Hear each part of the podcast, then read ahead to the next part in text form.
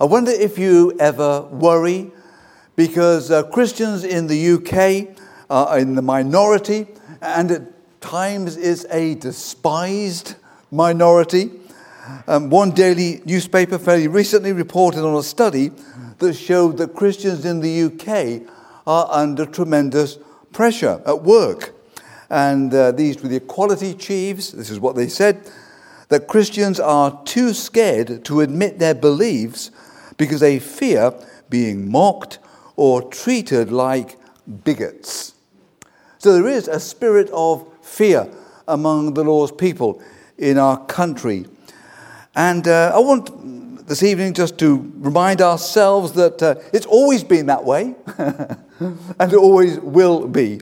We will always be the despised minority. Uh, it was our Savior, of course, who said, If the world hates you, remember that it hated me first. And if they persecuted me, they will also persecute you. In other words, it's par for the course. We shouldn't be surprised. We're saddened, but of course, we should never be surprised. Now, I love the book of Acts, um, one of those books in the Bible, if not the book in the Bible, where it's full of uh, acts of God's people, acts of the Spirit. But here's this early church, and they come um, bursting out after the day of Pentecost into an unbelieving world, into a hostile antagonistic world.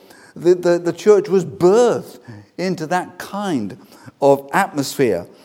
Uh, and, and immediately, as soon as they started speaking about Jesus, um, the clampdown comes. Uh, whatever you do, don't speak in the name of Jesus.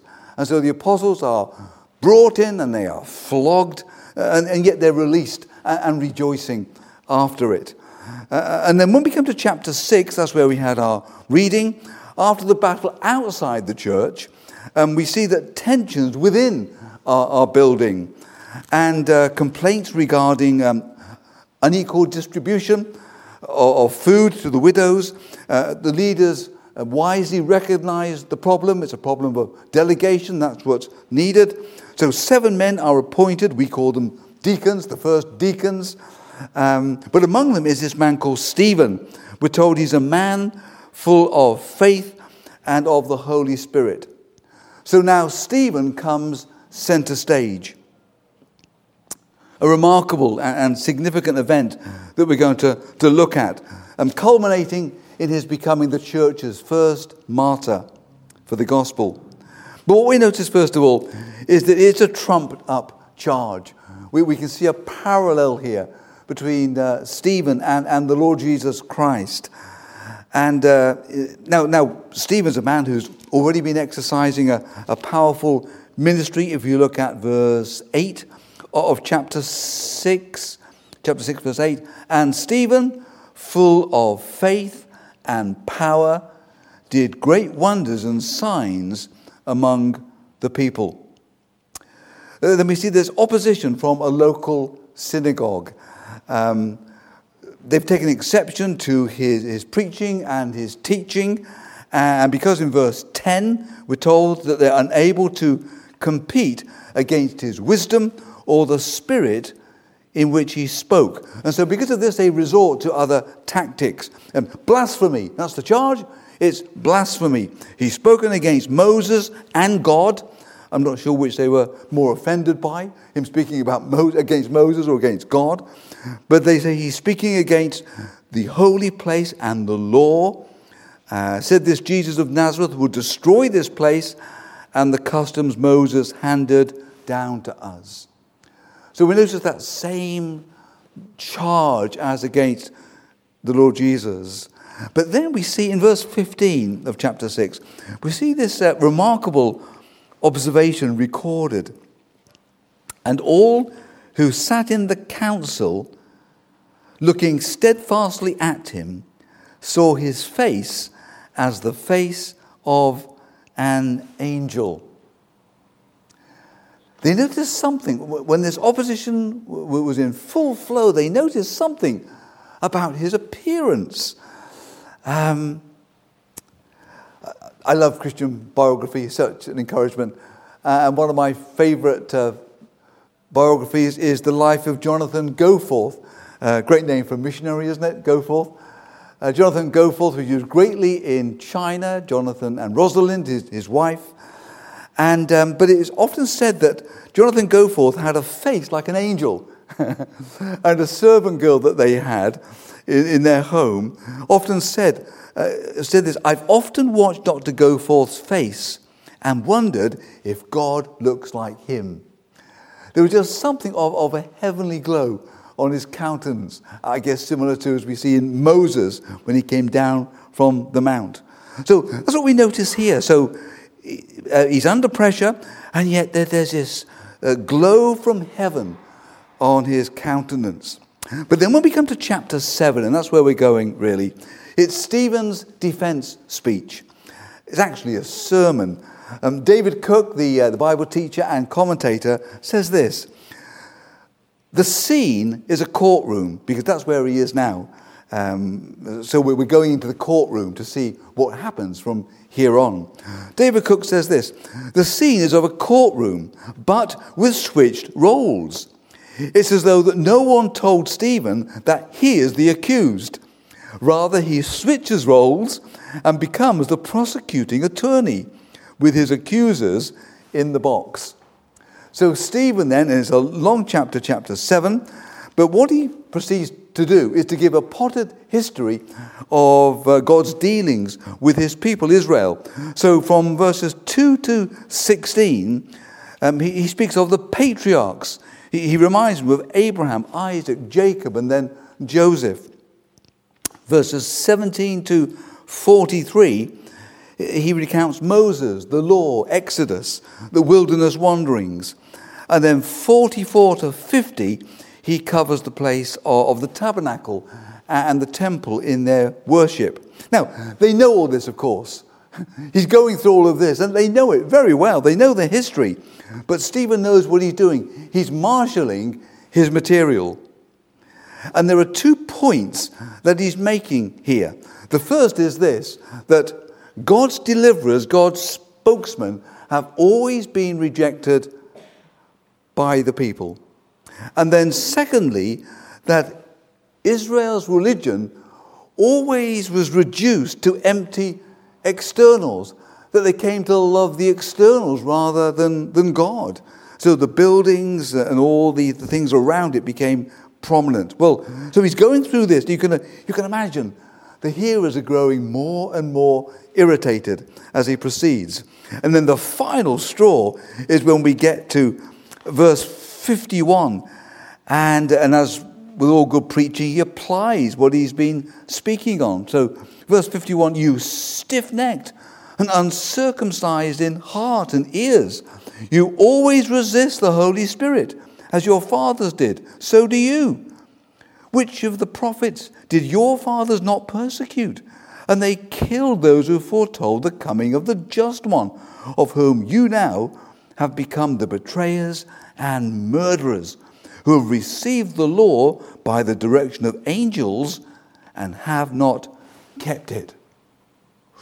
Well, it's only going to go one way after that. They, they gnash their teeth in fury, they rush towards him, they're covering their ears, they're yelling, and then they proceed to drag him out of the city for stoning. And then we see his remarkable death. Then it's a scene of, of noise and chaos, and yet Stephen seems oblivious to all this. He's transfixed by a sight of his Savior at this time. Uh, verse 55 But he, being full of the Holy Spirit, gazed into heaven and saw the glory of God and Jesus standing at the right hand of God. So he sees his Savior as he draws near to death, there's, there's a, a, a pulling aside of the veil, and he sees his Savior, and he sees the heavens open, and he sees him exalted to the place of all power and authority. We've all got to go through that veil, haven't we? Unless the Lord comes, of course. Every one of us has to pass through the valley of the shadow of death. We have to go from this life to heaven. It's the last enemy. Death is the last enemy. And we have to do it alone. We can't take our loved ones with us. But, um, but we are the Lord's people. If you're a Christian, you belong to Jesus Christ. You are His property. And the question I would pose is this is, Are not all believers granted a little glimpse of glory when they pass from this life? In other words, the one who promised to prepare a place for us and take us to be with him, the one who promised never to leave us, and although it might not be as sensational as this, isn't there something that we can expect God to do for us, to give us a glimpse? The Apostle Paul says, The Lord will rescue me from every evil attack and will bring me safely to his heavenly kingdom. 2 Timothy 4 18. Peter, Apostle Peter, says, Therefore, my brothers and sisters, make every effort to make your calling and election sure, for if you do these things, you will never stumble, and you will see, receive a rich welcome, an abundant entrance, perhaps you have, into the eternal kingdom of our Lord and Savior, Jesus Christ. 2 Peter 1 11. It's the one thing, I guess, that we're not looking forward to all that much. We've got to deal with death. And, uh, and sometimes we might be afraid to admit that there is a fear there still, even though we, we know we shouldn't be afraid. Um, I don't know if you've read um, Douglas Macmillan's book on, on, the Lord my shepherd. There were a number of, maybe you were at the ABBA conference when, when Douglas Macmillan preached on Psalm 23. And um, he records in the book how um, his father was, uh, there were shepherds uh, up in, in the highlands, but his father was always secretly afraid of, of death um, until his time came to die. And uh, Douglas Macmillan records how that um, from their large window they could see out on the hills, and the sheep would come down from the hills at night. He said, Douglas, look outside the window. What do you see? And he said, Well, Father, I see the, the sheep coming down from the hills. He said, no. he said, No, I don't see that. I see an orchard. He said, I see my mother. I see your mother and other relatives there. And he goes on to speak about the glimpse that God gave him just before he was taken home. And he admitted to his son how he'd always secretly been afraid of death until that moment. And uh, and I know we can't build a doctrine on this, but maybe you've known people, and I've known godly people, not given to exaggeration. A friend of mine, uh, dying of cancer, unconscious for three days. His wife was sitting with him. Suddenly, he, he sits up in his bed, opens his arms, opens his eyes, smiles, and then he's taken home. Now, uh, as I say, that uh, we, we, we can't build a doctrine on this, and yet, um, isn't there something of the Saviour's promise? Even though you walk through the valley of the shadow of death, you will fear no evil. We have a Savior who's gone through death, taken the sting out of death, who will never leave us, never forsake us. He's with us through life. He gives us grace to live and grace also to die. And, saints, we're going home, aren't we? We're going home. This world here, and you know, when you look at the, the, the vast crowd of people, we see crowds of people, and there's nothing special about us. We're very ordinary. You know, we're in the process of decay, like, like everybody else. But we're marked out. We are the redeemed of God. God's own Son came from heaven to live and to die and to be raised in power, conquering death, and all for us. All of those things he did for us. He lived, he died, he rose, all for us. And we may not have a, a martyr's death, um, but God knows our, the day of our home call and our circumstances. And surely we can trust Him to be with us through life and through death. So here is Stephen then. And um, uh, maybe just a word for preachers here, because I, when we look at Stephen's discourse, I think there's great encouragement for, for we who are preachers here, because there's no judging how good a sermon is from the response we get. You know, any preachers will know it's not the most, you know, in one sense, uh, comfortable task. And if, if you're, and most preachers are shy people, the last thing we want to do very often is stand up in front of people and, uh, and, and uh, you know, if you don't have sleepless nights before preaching, you normally get sleepless nights afterwards. You know, I shouldn't have said this or I should have said that. Um, but there's no, we, we got no way of, of judging how, how a sermon goes down. Uh, and what we see with, um, with Stephen is, is that his message is, is biblical, it's anointed, it's well applied, but it's not appreciated too much. Uh, and the point is not whether we get approval or criticism, but was it approved by God? That's always the bottom line here. I remember hearing Rico Tice, you know, from Christianity Explored, and um, Rico said that the people would often ask me after a mission, Rico, were many saved? And he said, It's the wrong question. They should have asked me, Rico, did you faithfully preach the gospel? And that's an important principle for Christians. Did we faithfully live the gospel? Not are we popular, but did we faithfully live the gospel? Stephen is keen to have heaven's smile above all else. All that really matters is not how many people follow you on Twitter, uh, how many likes you get on Facebook, what matters is, is God pleased with us? When the sun goes down, we put our head on the pillow. Is God pleased with me? It's all that matters. There's great peace in that. And so with Stephen here, we see three things that his death has in common with the, with the Savior.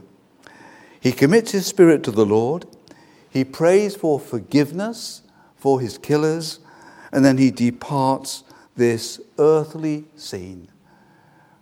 Paul speaks about keeping a clear conscience before God and before men.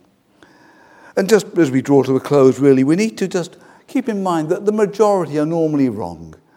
You know, we, we, we look around the world and we seem the ones who are out of step. And, uh, you know, we, we need to remind ourselves that the world will never understand God's people, never appreciate God's people, will always be the, despised minority from that point of view. So we shouldn't fret over it. I guess that's what makes the Christian life at times a lonely, a lonely walk.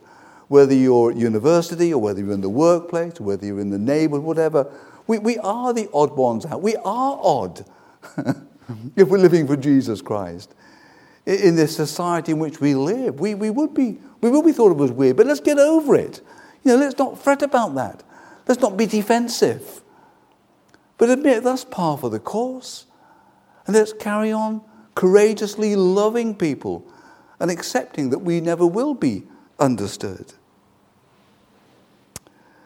Tozer, um, A.W. Tozer, said Judaism slew the prophets, crucified Christ, and popular Christianity killed the reformers, jailed the Quakers, and drove John Wesley into the streets. When it comes to religion, the crowds are always wrong and then he prays this for himself, a lovely prayer.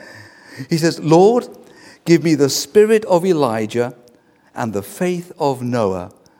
Deliver me from the scramble for popularity and strengthen me to serve alone, oblivious to the roar of the crowds. Amen. That's a pretty good prayer, isn't it? to be delivered from that craving for popularity. Well, finally, as we, as we look at this passage, then, um, this incident is, is the catalyst for, for two great things. Let's come to the end of chapter 7, uh, chapter 7, verse 59. And they stoned Stephen as he was calling on God and saying, Lord Jesus, receive my spirit. Then he knelt down and cried out with a loud voice, Lord, do not charge them with this sin. And when he said this, he fell asleep. Now Saul was consenting to his death. At that time, a great persecution arose against the church, which was at Jerusalem, and they were scattered throughout the regions of Judea and Samaria, except the apostles. So, two things, the catalyst for two things. Firstly, we see that there was a young man present at this stoning who at that moment was the church's fiercest enemy, and he would become its greatest champion, Saul, of course, Paul. And then, secondly, that God would use this incident to thrust out the church, to thrust them out, and to spread them out with the, with the message. So, just to close, really, you know, as we look at our world, it's fatal to judge how things are going. How are things going? Well, Jesus Christ is building his church. And it seems to be so often that the blessing is always in the battle. You know, we've been praying, many of us, for revival for years. And maybe God is answering our prayers in ways that we didn't expect.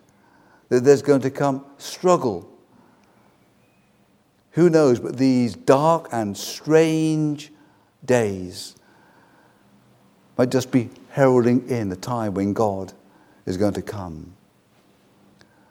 So let's have fresh courage and expectancy, and uh, let's not be on the back foot and defensive, but let's have large hearts for a poor world that has no hope, knowing that our times are in His hands we can say with Paul, for me to live is Christ, but to die is gain.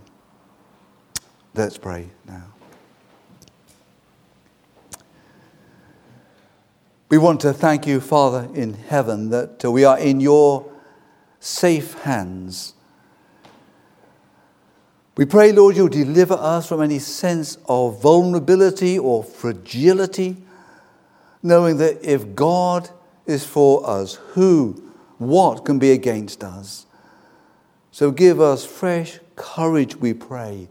Give us a heavenly poise, knowing that you will be with us and that you, Lord Jesus Christ, promised never to leave us nor forsake us, to be with us to the end of the age. Lord, hear our prayers, increase our faith, because we ask all these things in Jesus' name. Amen. Well, our last hymn is Love Divine, All Loves Excelling.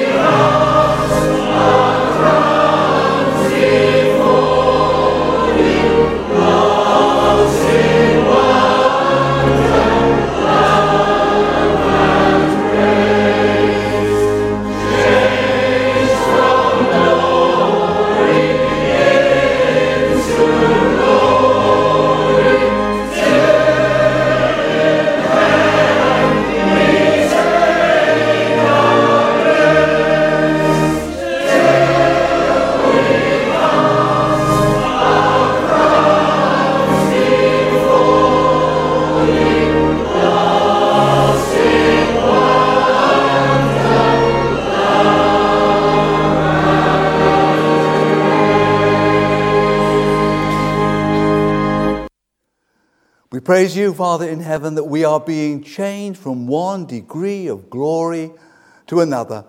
We don't notice it, Lord. It's happening so gradually, but we thank you, Lord, you're at work in us by your Spirit until that day comes when in heaven we take our place. And what will we be able to do, Lord, but cast our crowns before Thee and we'll be lost in wonder, love, and praise. Thank you, Lord, that day is coming. And with the grace of our Lord Jesus Christ and the love of God and the fellowship of the Holy Spirit be with us all until He comes or calls us home. Amen.